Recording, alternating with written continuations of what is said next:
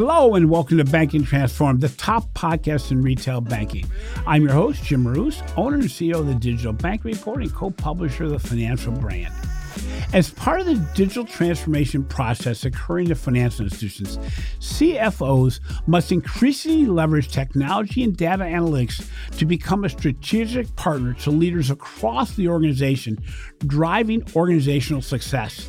Beyond optimizing financial performance and streamlining operations, finance operations can now play an instrumental role in the innovation process, sustainability reporting, and identifying new growth opportunities.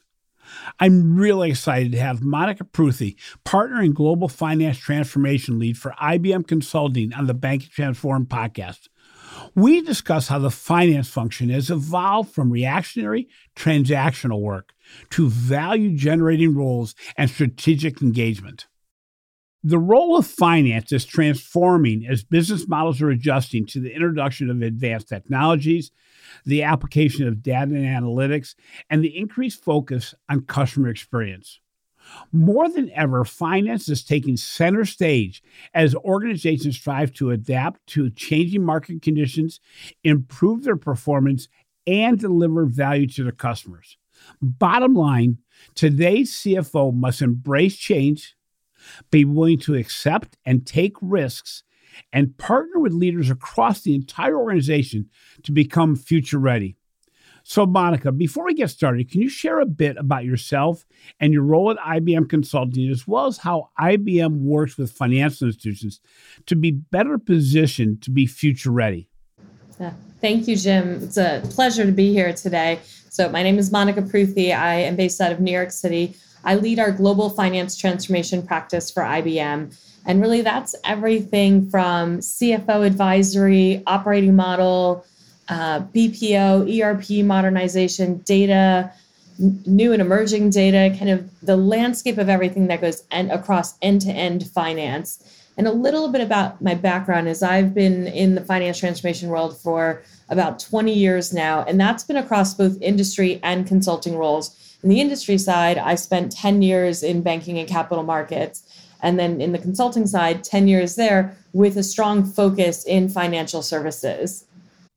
So, you know, it's interesting because the theme of this year's SAP Sapphire event was the importance of business evolution and the transformation to help organizations become more future ready. You know, within this theme, there was a discussion around how CFOs are emerging as finance transformation leaders. Can you explain that a little bit? Yeah, absolutely. So the role of the CFO has changed. It is gone from bean counters to storytellers. And what I mean from that is we've gone from this kind of foundational role focused on reporting, reconciling, planning, and it's expanded. So it's not that that's gone away, but the actual role and the skills required has really expanded around there, because now finance is playing more of a role of providing insights, partnering with the business. So we're no longer reporting the news and informing the business. We are now creating the news and partnering with the business. So really shifting from transactional to relationship type work. And finance leaders, they're providing decision support to the business, right? Through data and through insight. So if you think of it as kind of like four layers, you've got data and then reporting and then analytics and then driving insights, which will lead to that kind of decision support layer. CFOs really need to be ensuring then that their organization can produce that, right? And their people can be able to understand, what is my new purpose? What is my new role? How can I perform in this role? And what are the skills that I then need required to do that? So it's one is the role has changed, and two is now making sure your organization can support that new role. Well, you talk about the new role and the new responsibilities and how the finance area is really transformed significantly. But to be honest with you, at least most financial institutions that I deal with, the CFOs have been in place for quite a long time. Mm-hmm. How does IBM help organizations help their CFOs and the finance divisions to actually change their legacy thinking? Because we talk about it often that organizations can buy all the technology in the world, But if the organization itself is not transforming to be more of a change agent, more embracing of what's happening in the marketplace, it all kind of falls flat compared to what it could do. How do you work with organizations to really have the finance function change from what they've done in the past? Yeah, and look, I mean, biggest misconception is that finance people think that they can transform finance, right? You need that partnership. You need change management. You need to understand how to transform and how to innovate. And that's the role that IBM is really playing, is helping CFOs to understand that and helping them to understand, you know, they're now, they now need to propel business value, right? And what does that mean? And how do you partner with someone for that? A CFO is a steward of investment capital. They're responsible for the ROI. They're responsible for the decisions that are being made. They may not be held accountable for the project, but they are for what's being invested and the return that they're going to get, right? So they're being asked to deliver more for less. And how do you do that, right? You have to think about labor arbitrage, process arbitrage, and technology arbitrage. We always jump straight to labor arbitrage or straight to technology, but you actually need all three. And all three of those will really help a CFO to reprioritize their investment spend. You know, it's interesting because banking traditionally looks at ways to reduce costs. And that was really pretty much the role of the finance area. But now it's, as you mentioned, prioritizing investments to what should be done going forward. So really what you're doing is you're putting the context of what is needed from the CFO in the context of what they're used to from the past, but really expanding it tremendously as to what the potential will be in the future, correct? That's right. And think of it this way. Finance, the activities no longer just sit within finance. The finance activities actually sit across the entire enterprise. Gartner coined it as XPNA. I mean, we've been calling it integrated business planning. Like, if you think about XPNA or FPNA, what that really means, it's that planning part. But now with so much around data and insights, we're actually driving and starting the feedback loop where finance can predict and support marketing to support sales, who's then going to drive supply chain. And then it goes back into kind of that feedback loop because it goes into reporting. So finance is actually now at the forefront. And there was a recent statistic when companies fostered a strategic focus and alignment to finance functions within the company mission, they saw 49% higher revenue growth and 20 times higher in EBITDA growth over a 5-year period. So really, finance is playing a much more important role at the forefront and across the entire enterprise. You know, that's interesting because when we work with organizations, we talk about innovation and we talk about change management. Many times we have to rethink who we include at the table at the very front end. Yeah. Well, you know, I was a marketer in the banking days when I was a banker. And I remember being really happy about the fact that I had a finance background because I realized that I was often competing or going against the finance area about how we spend our money. What you're actually saying is that's no longer the case. If you bring finance in on the front end, yep, they are much more powerful and add a lot more to the overall business change model than if they're just brought in at the back end to see, do the numbers work? Yeah, that's right. And, you know, as I mentioned, CFOs are the stewards of investment capital. They're responsible for the ROI. They're accountable for what a company is investing in and the return that they're going to get. So if you think about innovation, innovation could be much more than like a cool new thing like generative AI. It could also be a service, a new way of working, some type of creating new experiences and driving revenue growth, right? And CFOs are responsible for embedding that into transformation. So embedding finance transformation and innovation into the culture. So if you think about it as a flywheel, right? You've got the one big push, like the big bang, that doesn't work anymore. That's not going to push the flywheel. You have to push little incremental ones. And eventually it starts to go on its own and you start to have innovation and these little T's, these little transformation projects embedded into the culture. It almost becomes self-funding as well because you get the value back and then you can look at maybe something bigger across the organization as it continues to go, right? The other big thing, as we think about innovation, there's a lot of focus on sustainability and ESG. Finance is even playing a part there, right? They have to become the masters on quality and integrity for external metrics, which includes sustainable reporting for finance. So you've got to get finance now wears multiple hats, and the people who sit within there and the talent have to be able to adapt to this innovation and to this new culture. So a big part of that is going to be around setting up an agile, rapid collaboration, rapid transparency to be able to constantly update skills, understand, are we still aligned to the business strategy? It changes every 6 weeks. Yeah. And so innovation really, it's embedded in the culture.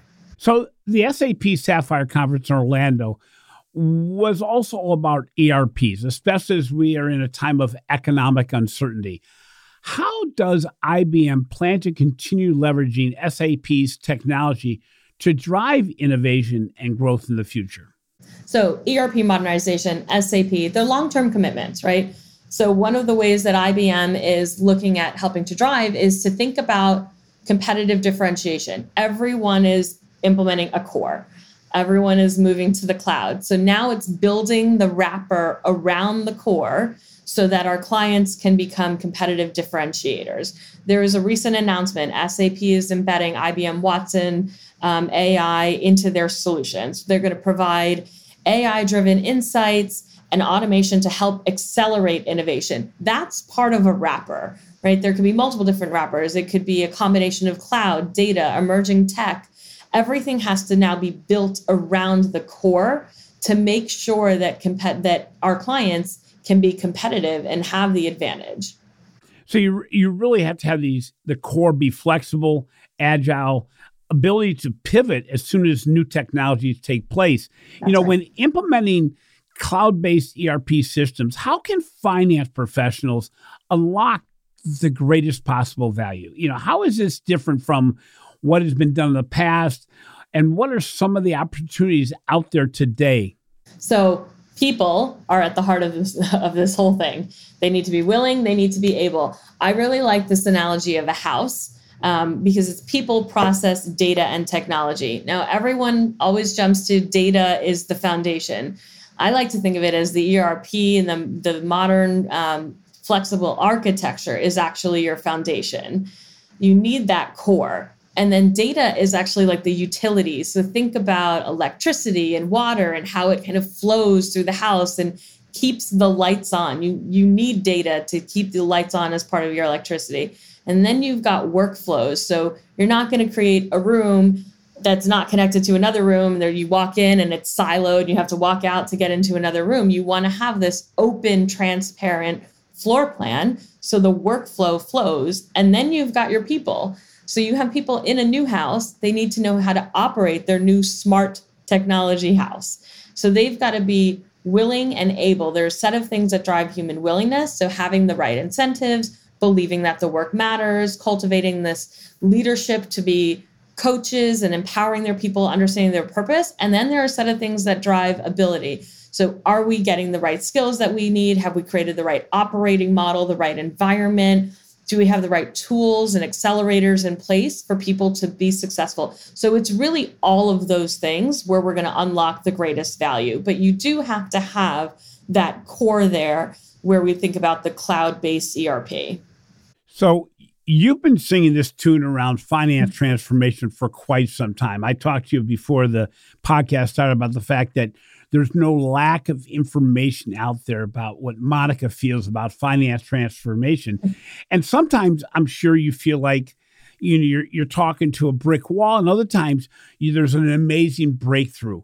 Mm-hmm. What challenges have you seen in the marketplace as we embark upon finance transformation? And more importantly, what challenges do CFOs face as they try to become change agents in their organizations? That's a great question. So there's challenges around data and getting the data, making sure the data quality is right. I think we've spent so much time on setting up a data warehouse where you have structured data that's been filtered, and then you set up a data lake that becomes unstructured data. And we now think of it as a little bit of a data swamp. And now there's data lake houses that house both structured and unstructured in Databricks. So there's all these different pieces. So data is definitely one of the biggest challenges and the hardest challenges for our clients to kind of overcome.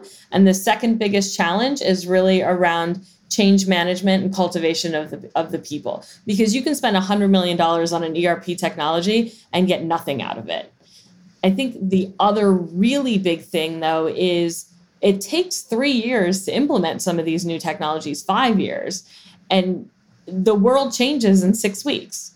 So it's, like I said, building that core, even building an agile operating model around this to be flexible in order to quickly adapt to the changing environments, COVID, inflation, possible recession. We don't know what's coming. So we've really got to make sure that our clients can pivot quickly and are not just going down this road and in 3 years from now is the next time they can pivot. So I'm going to throw something your way, because my recognition and my awareness of the finance function is they're very specific. They're, and I'm going to say anal in the old way, is saying that, you know, they really want perfection. Well, a lot of this is not a perfection game anymore. I mean, if you just look at data and analytics, if an organization is waiting to move forward until their data is completely clean and completely in the right format, they'll never move forward. No. What challenges do you see when CFOs really have to change their mindset to not being as perfection-minded, and also maybe building small solutions that can be implemented in a shorter amount of time with a really good ROI and then move forward, the iterative process rather than the big bang theory? Yeah, absolutely. I mean, it's all about that agile iterative process, looking at small wins, quick wins where you can get immediate value, because right now nobody wants to spend $100 million up front. And they don't have it to spend. Right? CFOs, as you said, they're perfectionists. So if we can give them quick wins and early value along a longer transformation journey, they'll see those benefits and be able to reinvest them. So it really is an agile approach. You can crowdsource, whether it's coming from process mining or from employees, just any, or thought leadership from partners.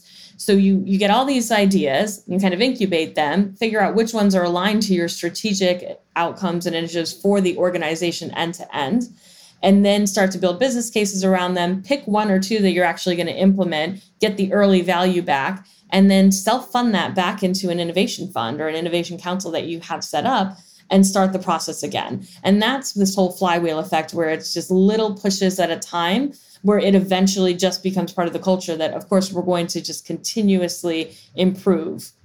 You know, you talked about having to build a platform and an infrastructure that is both very structured from the standpoint of the direction is correct, to being very flexible based on new technology that can jump at you with no notice. A good example, the elephant in the room, is ChatGPT and the generative AI capabilities. What potential power might this new technology have as we bring it to the table? Yeah, I mean, the power in here is immense, because reporting can be done quickly. Insights can be done quickly. I mean, it's taking large data sets there. If we think about financial services clients in particular, there's a lot of use cases around customer disputes, virtual assistance, dispute resolution, because remember all of that as you reduce that amount of time. So we've got a client where they have 3 million incoming calls, 7 million emails, and to be able to answer all of that is next to impossible. The amount of time it takes is impossible. So it's really freeing up that working capital, being able to generate new revenue streams through ChatGPT and generative AI. So again, in financial services, a lot more around fraud, retail examples, wealth examples. We are seeing more coming, and we are actually putting together a blog that'll be coming out soon on that. So I'd be happy to share and discuss more. It's funny because every day we wake up and we find new ways to use it. I mean, I'm using it every day in one way or another. It goes from finding restaurants to working with me on building content that I'm developing on a regular basis. Yeah. But it doesn't come without threats. What threats do you see on the initial basis, because, you know, we're not even a year old from when it got introduced in November of last year. What threats do you see on the horizon with ChatGPT? So I think we need to be cautious of, again, the data sets, what's actually in there, and how do we parse through what is good data and bad data. Also, obviously, around cybersecurity is going to be a big issue, right? If we look at it, I mean, we think about a private cloud and a public cloud, a generative AI, ChatGPT, it's big data sets from everywhere. How do we make sure that clients' data is protected in a way that we can still provide insights to them as well? So I think that's probably the biggest horizon, what challenge that I see on the horizon around security. We're coming out of the SAP Sapphire conference in Orlando, and a lot happened. So what do you see as the biggest opportunity within organizations now going forward in the short term and in the midterm? So in the short term, I think it's going to be, again, how we align competitive differentiation and as a wrapper around the core. I think that's going to be the biggest thing. How do we take SAP and combine that with AI? And as I mentioned, SAP is now going to embed IBM Watson AI into their solutions to be able to provide those insights. So that's the immediate short term. It's happening right now. Yeah. And in the medium term, it's being able to prepare for what's next and doing that ahead of time. So having that flexible architecture so that 6 weeks from now or 6 months from now, when the new ChatGPT is out, we're prepared for that. The other really big thing, and I think this is more medium to long term, but it is coming up fast, is ensuring that our clients are quantum safe, because quantum is coming up on the heels here. And as soon as we get to quantum to be able to unlock all of the data sets that are out there, just as quickly as we need that, we need quantum safe cryptography to protect everybody's data.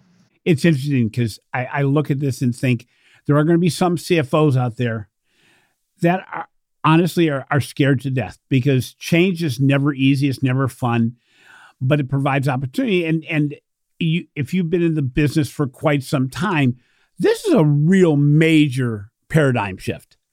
On the other hand, with the right mentality, with the right partnerships and collaborations around you, there's never been a more exciting time to be in finance, because no longer you're the outlier simply saying no, no, no, or yes, yes, yes. You're really embedding yourself within an organization and becoming the spearhead upon which everything else is built. And the more CFO goes out and I'll say literally shaking hands with the other people within the organization and moving forward with them, it's a fun time, isn't it? It's an amazing time to be in finance right now. I mean, we have taken a sleepy industry and it's awoken. We're at the forefront. We get to be part of the business partnering and the team and setting the expectations up front, setting the standard for how the company is going to run. It's incredible. Finance is now responsible for not just the bottom line. We are responsible for the top line, the bottom line, and the green line. Yeah, it's an exciting time for those that embrace change, you know, and again, this is where the collaboration comes in, where it doesn't have to be done completely by a specific CFO. It is really done in conjunction with the partnerships and the collaborations they build across the marketplace. That's right. Monica, thank you so much for being on the show today. I really appreciate it and look forward to speaking with you in the future about how we're doing at transforming the finance industry. Right. Thank you, Jim. Thank you for having me. Thanks for listening to Banking Transformed, the winner of 3 international awards for podcast excellence. If you enjoy what we're doing, please take 30 or 45 seconds to show some love in the form of a review. It helps us continue to get great guests. Finally, be sure to catch my articles on the Financial Brand and the research we're doing for the Digital Bank Report. This has been a production of Evergreen Podcast. A special thank you to our senior producer, Leah Haslidge, audio engineer, Sean Earl Hoffman, and video producer, Will Pritz. I'm your host, Jim Marus. Until next time, remember, finance transformation is not just about new technology. It's about a new mindset.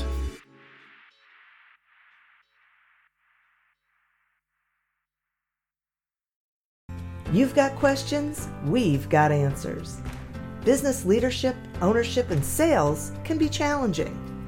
Tune into the Accelerate Your Business Growth podcast to learn from the world's experts. Join me, your host, Diane Helbig, as I chat with people who have expertise in various areas of business. You'll enjoy the lively conversations that are focused on providing you with the ideas, tips, and suggestions you need to realize greater success. Get what you need for your business when you need it from the people who have the answers. Accelerate Your Business Growth is part of the Evergreen Podcast Network and is available on Apple, Spotify, or wherever you listen to your favorite podcast.